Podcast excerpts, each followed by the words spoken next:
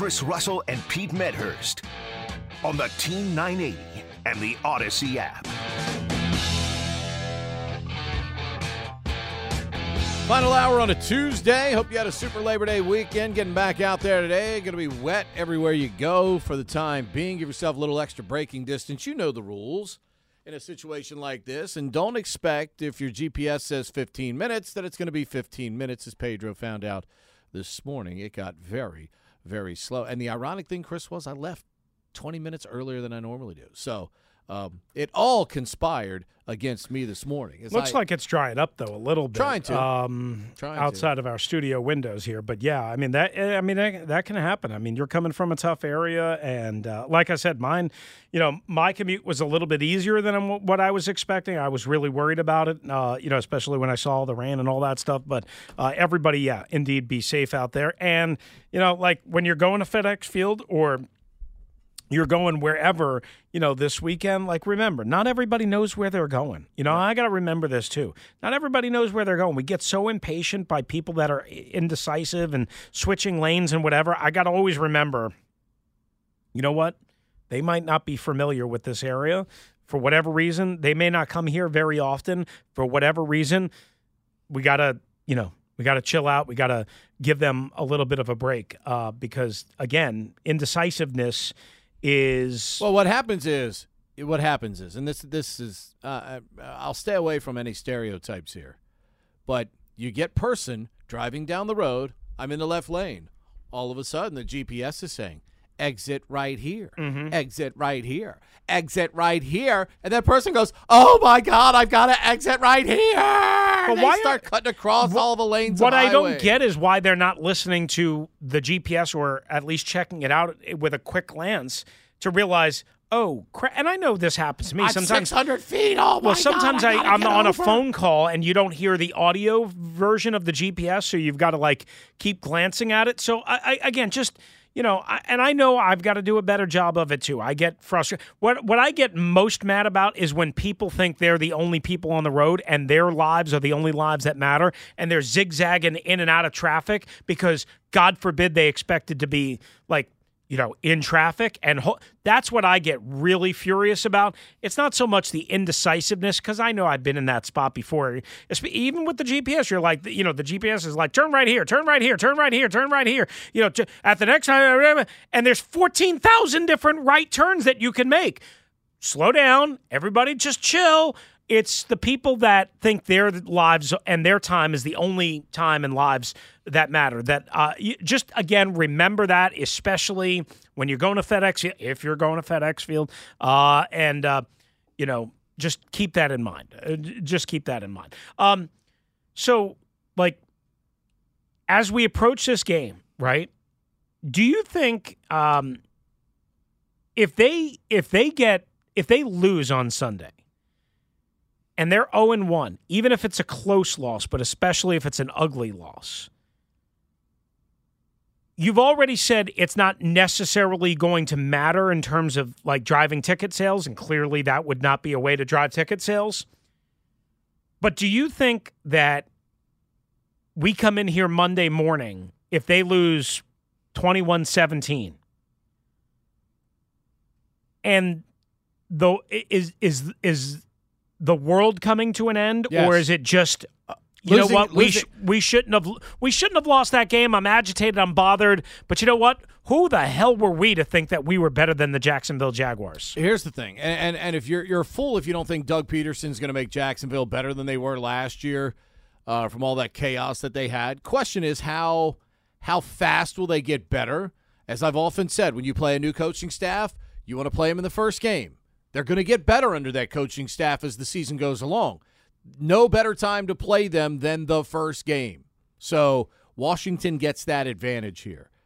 Doesn't matter whether you win by 3, 33, 23, whatever. You need to be 1-0 when you exit the stadium on Sunday. Plain and simple. And I'm even willing to take a 21-17, type victory, 24-21, whatever. But you cannot exit the stadium, because first game's always toughest game, because you just don't know what you got until you get into the rhythm of the season. But you must exit the stadium 1-0 on Sunday. There's just no other way, because there are a lot tougher teams on your schedule on what is supposed to be an easier schedule at 46% winning percentage from a year ago than the Jacksonville Jaguars. If you lose to the Jacksonville Jaguars, you're fighting uphill, you're chasing the season already, and that black cloud already starts to hover like Independence Day over your season. Mm-hmm. It just does. It's reality. I mean, here's my fear. Like, everybody has been parading around, thumping their chest like we're so much better than everyone else. Who? Fans, media. I mean, I hear it all the time on our stations. Oh, it's the Jaguars. They suck. They're terrible. They had the number one overall pick. We didn't, right? And that's true. Like, somehow, some way, this team grinded out 7 wins with everything that went wrong. Theoretically, they should be a lot better. Theoretically. Like, to your point, Doug Peterson and the Jaguars are thinking the same thing. Are absolutely going to be better. How much better? I don't know. How quick? I don't know. But are they capable of winning this game? Yes, they're capable of winning this game. That doesn't mean they will. That means were the Colts better than Jaguars in the final regular season game? Exactly. Roster-wise? I mean, it's not always the best team, of course, as we know, on paper. It's the team that executes better and wants it more and so on and so forth.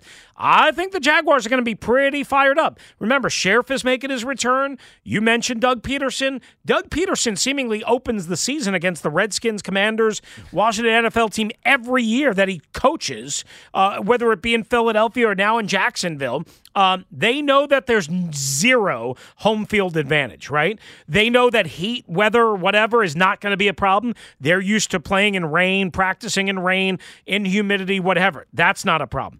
They know that while maybe they don't have the depth and they're not in year 3 of their rebuild, that they have some of the top-end tier talent that might be required. Again, getting Etienne back. Having, what's the other running back's name? James Robinson, cleared, back. Christian Kirk, addition. They got rid of Chenault. They have, Sheriff, of course, on the offensive line. They added him. Cam Robinson is back on the left side. Dude, their defense is going to be better. Their defense is going to be way better up front. Travon Walker, and who's the other first-round pick that they had? I'm blanking. I got to look it up, to be honest with you. I'll get it in a sec. But he was on defense as well. I mean, like, I really think people are like, oh, the Commanders are going to be able to control them at the line of scrimmage. The Commanders are going to be able to do whatever they want for Carson Wentz. We're going to protect Carson Wentz. That group is tricky good. And as much as we talk about how Doug's going to help the offense, their defense may be good enough to carry them through the early portion of the season. The great question with them is, we just don't know how last year affected Trevor Lawrence's development. We just don't know. Well, we don't know, but we don't know how much development there was. Do we really know what Carson Wentz is going to be?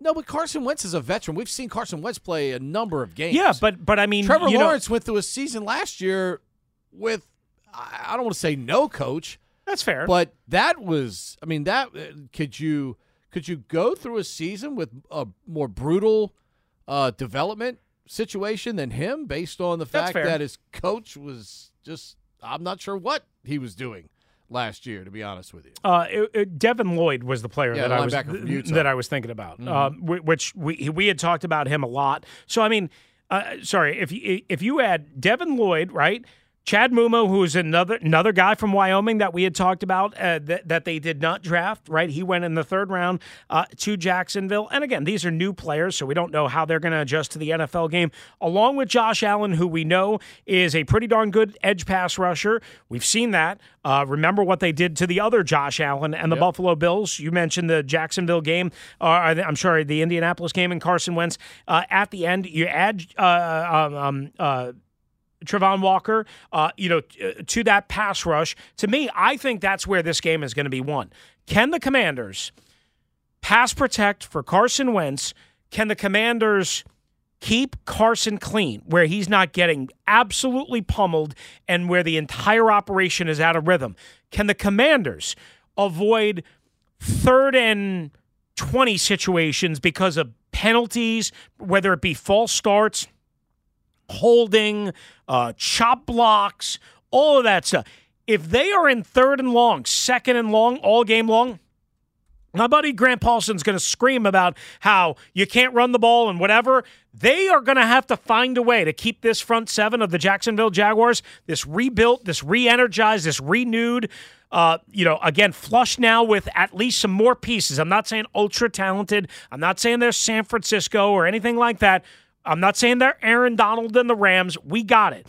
We know they're still the Jaguars, but they are much better than what the Jaguars were. And you know what? At times last year, to your point, Pete, they weren't that bad. They weren't that bad. As a matter of fact, that was probably the strength of their team, and now they're flush with more. So don't come into this game thinking we're going to be able to do what we want. We're going to be able to drop back Carson Wentz, seven-step drop 40 times a game. It ain't happening. It ain't happening. Not only that, the trio of Christian Kirk, Marvin Jones, and Zay Jones, it's not a bad trio. Those guys can go catch the football.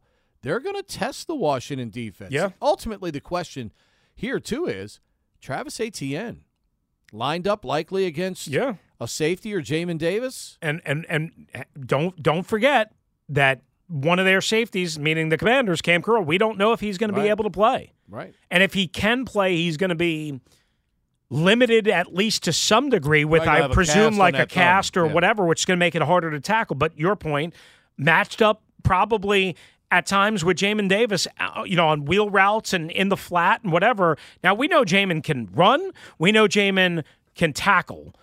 Do we know that Jamin is not going to get shook, if you will, in open space? I mean, that can happen to the best of the best. I mean, like if you take the wrong angle or the wrong approach or whatever, and you're in open space against a guy that knows what he's doing and you don't know what he's doing. And it's not just necessarily at the end. It could, again, be James Robinson. I would expect James Robinson is going to be on a snap count. I would expect Travis Etienne is going to be on a snap count. So maybe you don't see them with 20 touches each. All it takes is one or two, though, to affect a game with Etienne especially. Etienne can roll. But maybe to your point, right, we say, okay, well, we know our guys are on snap count, I want to make sure I get that right, snap counts, right, out of the backfield. To your point, hey, they don't have Chase Young. They don't have a great pass rush from last year.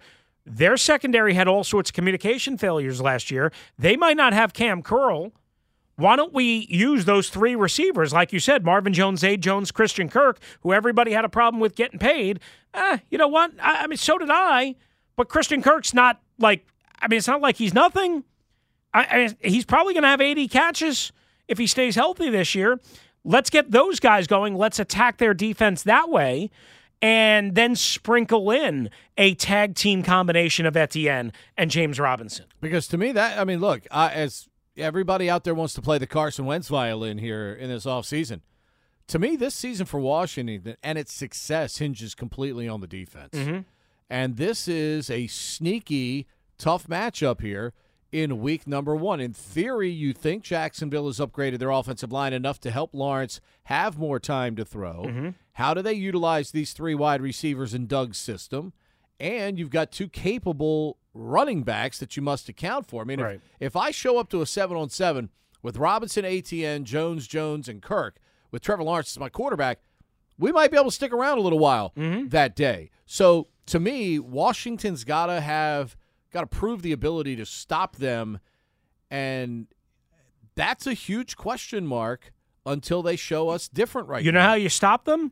You attack Sheriff and rookie Luke Forner, the third-round rookie at center. You attack that gap. That means Deron Payne, Jonathan Allen at times with crosses and games and stunts and twists and all that stuff. That's how you help stop Jacksonville. Put them in third and long. Put them in second and long. Where they have to start scrambling around just to get like back to square one. That's what you do to a young, still kind of mishmashy offense in its first game that count. And remember, Doug Peterson was really light. And that goes back to our conversation about Ryan Kerrigan, right? This defensive line, and I understand without Chase Young, this defensive line is completely out of excuses, I think, in most people's mind, right? Yes, Chase Young isn't here, so that's going to be the excuse. They fired the coach. They have the guy that the players wanted. They have RK, the guy that the players wanted, liked, respect, loved, whatever, that was in the locker room a year ago. Again, they don't have Chase Young. I understand they don't have Tim Settle and Matt Ioannidis, so maybe it's not fair to say they're out of excuses, but Pete, they're almost out of excuses. Yeah, no, I'm with you. I mean, look, I mean, at some point, time runs out, man. Time runs out on every coach. Time runs out on players. And if you can't win with this combination of players, at some point, you know, maybe you got to move some people around, move them away, get new people in here. Because if you're not winning with them, you know, you can certainly move on and do something else without them. This team seems, I think the question ultimately is, and we can talk about this when we come back, this group thinks they're this close. Right. Okay, they think they're this close. Are they? The reality is, are they? Okay. That's the reality. Let's examine that going into this game. 301-230-0980. That is the question. Also, in our final takes today, you know, we've been waiting. I can't tell you how many people and how many of you have reached out about sports gambling in Maryland, because I'm a Maryland resident, and you know that. And I've talked to some of the people that are in the right places. And the Washington Post did a great story this weekend, which I can tell you is fairly accurate. And we know who the culprits are. You need to remember that when it comes time to go to the ballot box if you're a person that's waiting on mobile wagering. Every other state seems to be getting it done easily. Maryland, not so much. Bureaucracy at its highest point. 301-230-0980. That's how you get to us. And, of course, streaming live for free on the Odyssey app.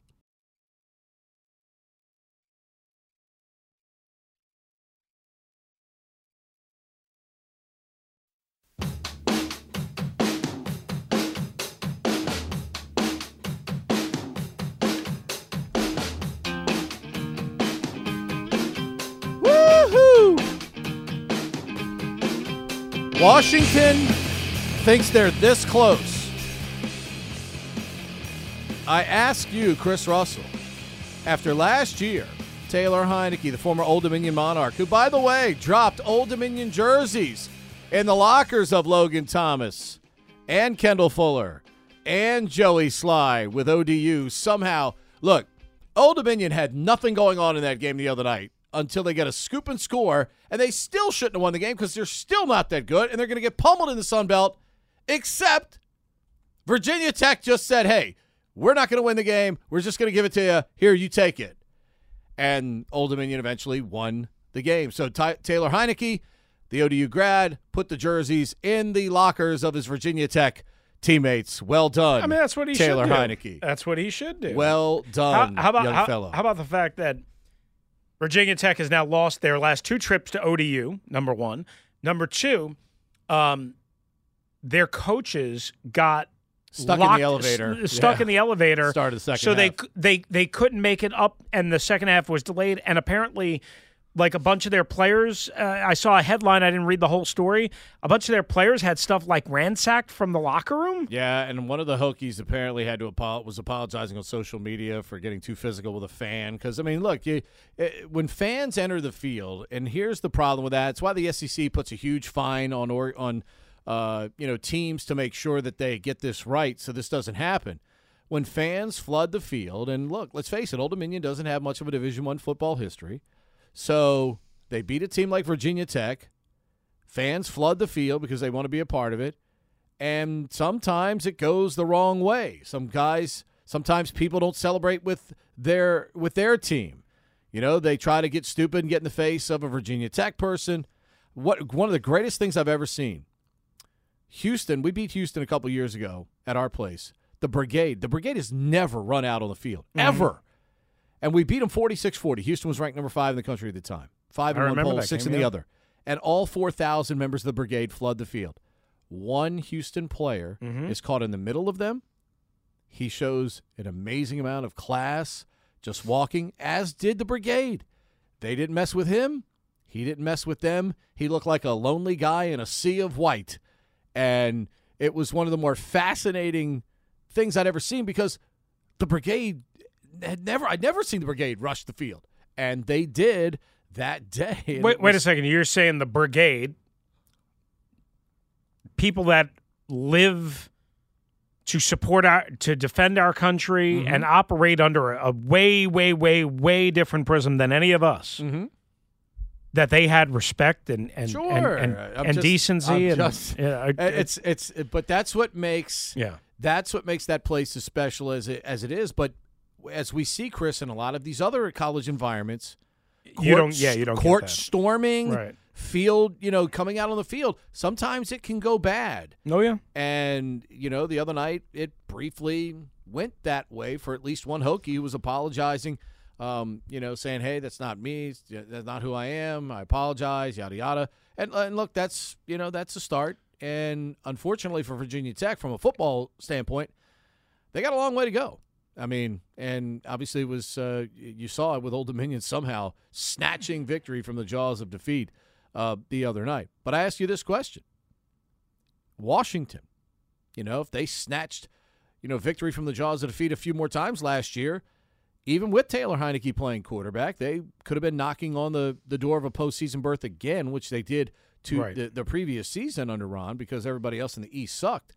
But are they as close as they seem to think that they are from a football perspective to being better than much better than a 7-win team? So here's how I would answer that, and you can tell me I'm full of you-know-what, or you can agree, or people can chime in too, 301-230-0980, 301-230-0980, at Pete Medhurst, at WrestleMania 621, however you want to get your thoughts heard. I believe they are closer than a lot of people in the media and some in the fan base think they are to being a legitimate contender this year. I don't know about year after year, like a perennial contender, like a Green Bay, like a, Pittsburgh, that type of thing. Okay. I believe this year, Pete, they are closer than many in the media and some in the fan base think they are. However, there's always a however. I do not think they are as close as they think they are. I don't know if that makes sense. I believe they think they are closer than they should be thinking. I believe they are closer than many are thinking they are, but I'm stuck between that and not believing them or their belief in themselves as much, because I think what they've done is, Ron has a lot of talking points. Ron is very media savvy. He understands, guys, if I just keep repeating the same thing over and over and over again, you're going to hook, line, and sinker believe it, right? If I keep saying, no, we're close, we think we have the quarterback, that's going to be the narrative. And true to some degree, that's going to be the narrative, but smarter fans, I think, and media pundits don't just take everything hook, line, and sinker that the head coach spews out on a daily basis. Now, we went through that with Shanny, Mike was the master of deception. Right, but that being said, I believe internally, Pete, they think that their defense is going to be way better this year because A, of communication, B, stability, C, because they're not taking on the Hall of Fame gauntlet of quarterbacks that they did last year. So I believe that, along with I think they have more depth, and they do. They do have more depth than they did probably last year at any point, even with Chase Young not being available for at minimum the next 4 games. However, again, it is absolutely prove it. Don't give me this nonsense of we're close. We think, and then come out and look like absolute dog crap this Sunday. Don't do it. It's one thing to do it against Patrick Mahomes in a meaningless preseason game at Arrowhead 2 weeks ago when, we got all fired up about it, but nobody cared, big picture. Don't do it against Trevor Lawrence. Don't do it against Jared Goff, because then zero people are going to believe you. Real simple. Let's simplify it a little bit. In your mind, was last year fool's gold for Philadelphia, or are they the best team in the NFC East coming into this season? I believe they are the best overall team in the NFC East. However, the problem is because there's so much legitimate question about the quarterback, I can see how they can be a really good team on paper and have done all the right moves, but where they can win 8 games and only 8 games. If they get killed by the injury bug, if Jalen Hurts doesn't take a dramatic step forward, all of that stuff. And again, I need time to see that. But on paper, with the caveat being clearly they have a quarterback that has maybe as many questions as Carson Wentz and Daniel Jones. I don't know if you'd say there's more questions about – I guess you would say there's more questions about Daniel Jones. Maybe there's not more questions about Carson Wentz. I don't know. But, I mean, Jalen Hurts got a lot of questions. I mean, Dak Prescott's got questions, and he's the best quarterback in the division, and it's probably not close. But even Dak's got questions, right? So Jalen Hurts has got some significant questions. To me, right now, that's the only major question I see for the Philadelphia Eagles right now. And again, that doesn't mean that the tone won't be different 17, 18 weeks from now, but right now, that's what I see. But when we look at the Commanders, Pete, when we look at them, do we say, hey, you know what, at least they've got no questions about the quarterback? No. Hey, at least they've got no questions about the defense. No. Okay, let's... Hey, at least they've got no questions about the pass rush. You know, you said it. I can go on and on. Dak is by far the most proven product at quarterback in the division. We know that. We understand that. Let's look at skill people for a minute. And let's look at it how they'll line up on Sunday, because Antonio Gibson is certainly back in that position by... You know, the attrition to Brian Robinson right now. Gibson is back in that spot. I think he is. Do you think it's Jonathan Williams or J.D. McKissick? I think Jonathan Williams or J.D. McKissick is going to start. I think Antonio Gibson will be used. I think Jonathan Williams and or J.D. McKissick is going to get the first snap. Wow. All right, I could be wrong. I could be wrong. Can we bet $1 on that? Sure. Let's do it. We're going to bet $1 on that. All right. But... skill people. How about a dollar and an Oreo cookie? All right, that'll work. Go together. Like a fantastic combination. Yeah. Skill people in the division.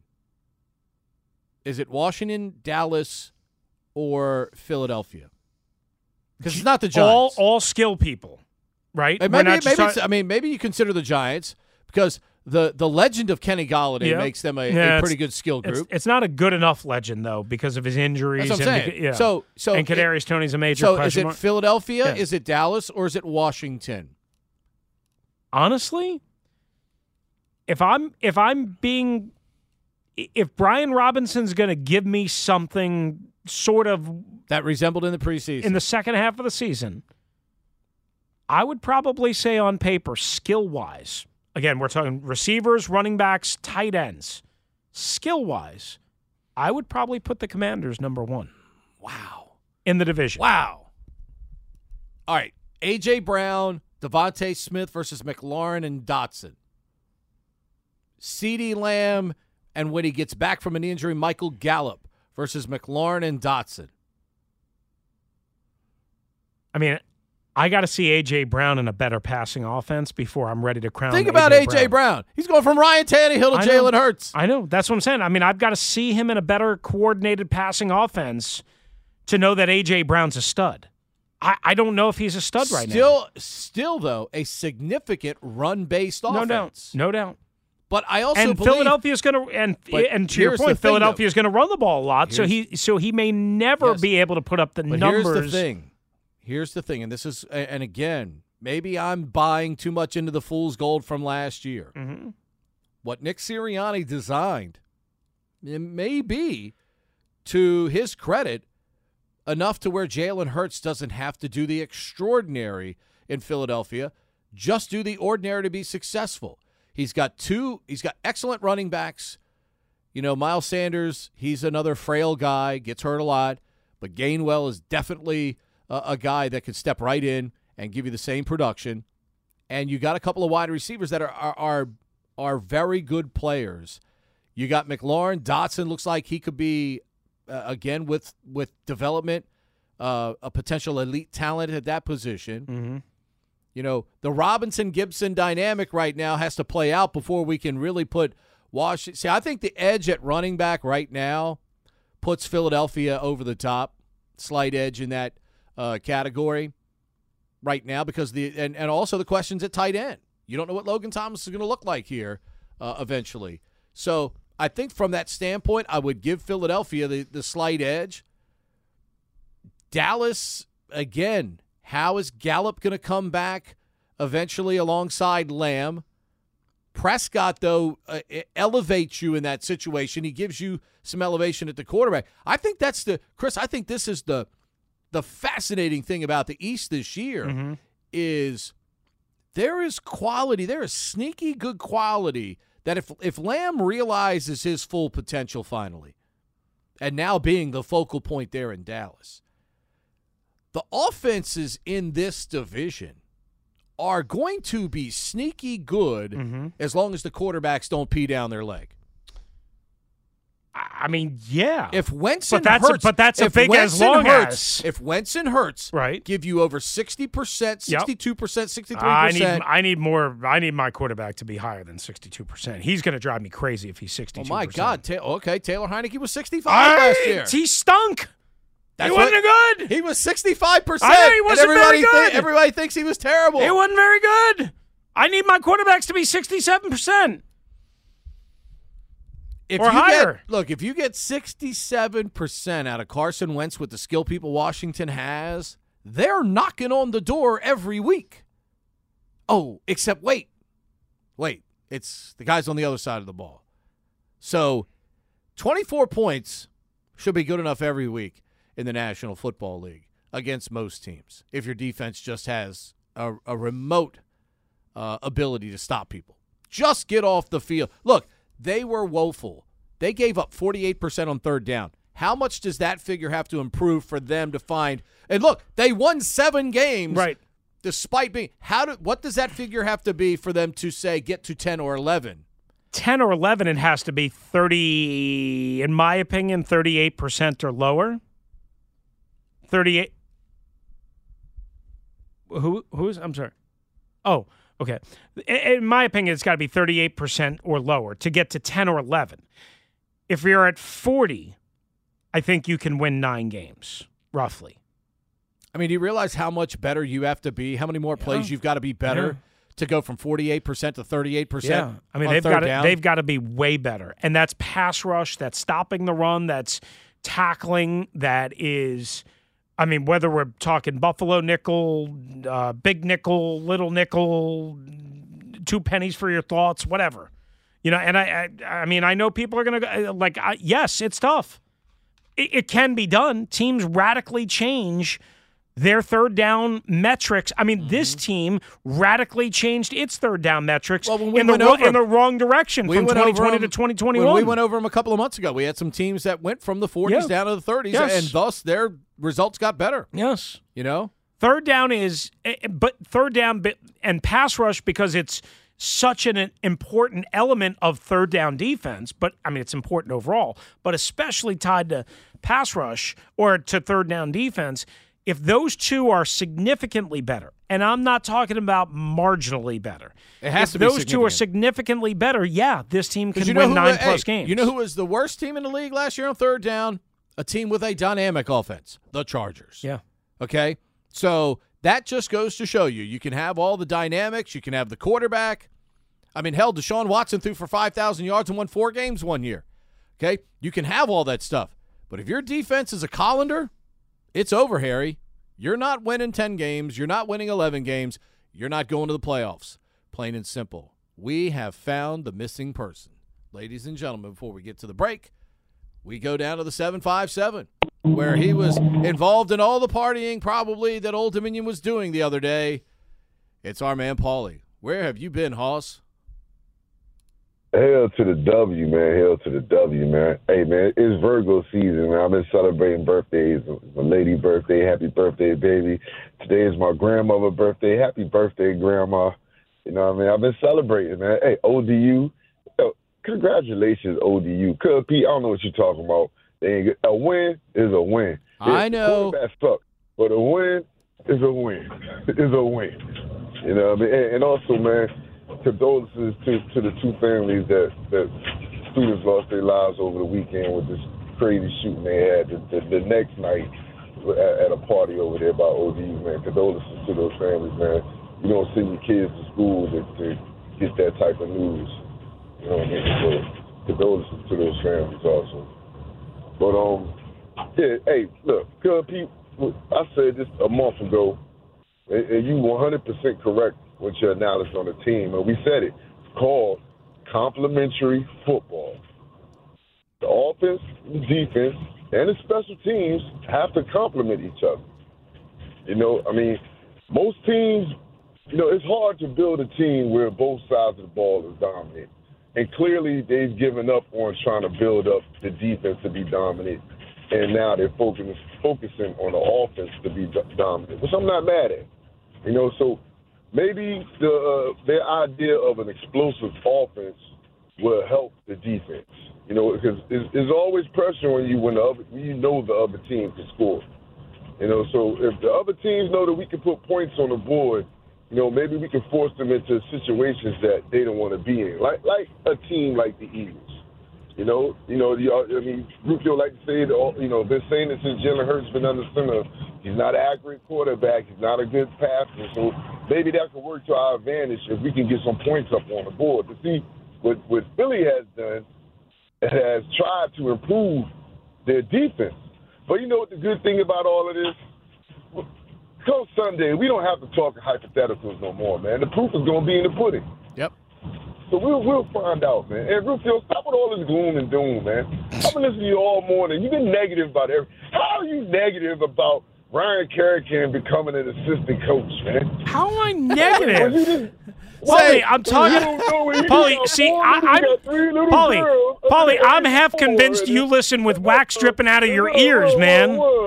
With wax dripping out of your ears, because I wasn't negative. I was just saying, hey, you know what? This is a pretty tall task. With the Philly, I mean, I'm pretty sure that was a strain on his family life too. The man knows what he want to do. Stop counting his pockets.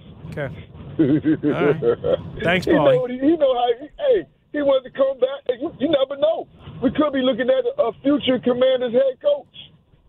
Never know, man. Possibly. I would not rule that out, by the way, based on factors that we've observed in the past. So, Paulie, appreciate you. Come on, man. Appreciate you, Hoss. Good to hear from you. We were concerned that something else was at play.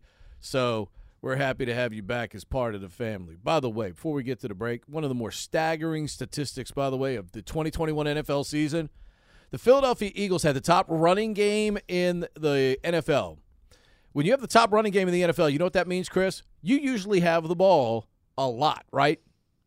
Philadelphia, 29 minutes, 45 seconds average time of possession. Yeah. So, you know, all these coaches talk about, you know, we got to hold the ball, we got to do all this, keep it away from the other team. Well, Philadelphia had the top running game in the league and didn't even have 50% of time of percentage. They were negative in TOP by 15 seconds. You got to convert sometimes. Yep. In that, you know, with that running game and all that stuff. Nothing negative about the big fella giving you what's trending. All right, we'll quickly go through this. Commanders players off today as they get ready, as we've talked about all morning, for the Jacksonville Jaguars Week 1 straight ahead, 1 o'clock on Sunday at FedEx Field. Players will return to the practice field just before noon tomorrow, Thursday, and Friday out in Ashburn. Meanwhile, Ryan Kerrigan, as we've mentioned, assistant defensive line coach. That is official. Team made that announcement yesterday.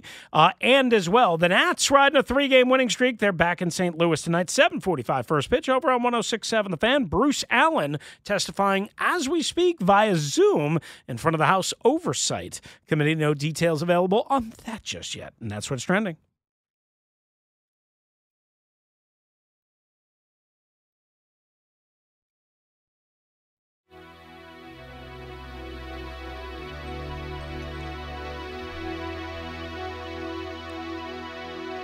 Final segment of the day. We found Paulie. He's been celebrating. That's the good news. Time to celebrate right now. Russell's got to look at what's trending. It's time for Dum Dum of the Day on Russell and Medhurst. The Kardashians are always trending, my friend, and they're also really dumb. Hen Wentz, Kim Kardashian on the cover of something called Interview Magazine, in which she's basically wearing a strap around her buttocks and bearing it all. But that's not why she's the dum-dum. No, no, no, no. She was asked about combating climate change while using her... while using her new private jet to get her where she needs to be. Here's what Miss Kardashian had to say. I believe in climate change. I believe in anything that can help.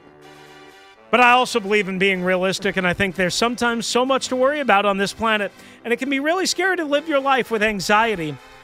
She's learning from her quote-unquote super climate-changing involved friends, but she needs to practice a practical life. Quote, I do what I can, but you have to pick and choose what really works for you in your life. No one's going to be 100% perfect. Listen, here's what I got to say, honey. Nobody's expecting you to be perfect. Shut up. How about that? Congratulations. You're Chris's dum-dum of the day. I don't know, but them surgically enhanced hind parts are mighty perfect there, Mr. Russell. I'll say that. They are plump. And if you're just going to hold a string over top of them, that's pretty good for everybody else to look at. Oh, my. Oh, that's a quality rump shaker right there, my friend. Quality rump shaker. Should probably just end the show on that. That'll do it for us. Liddell is up next right here on the Rump Shaker, the Team 980.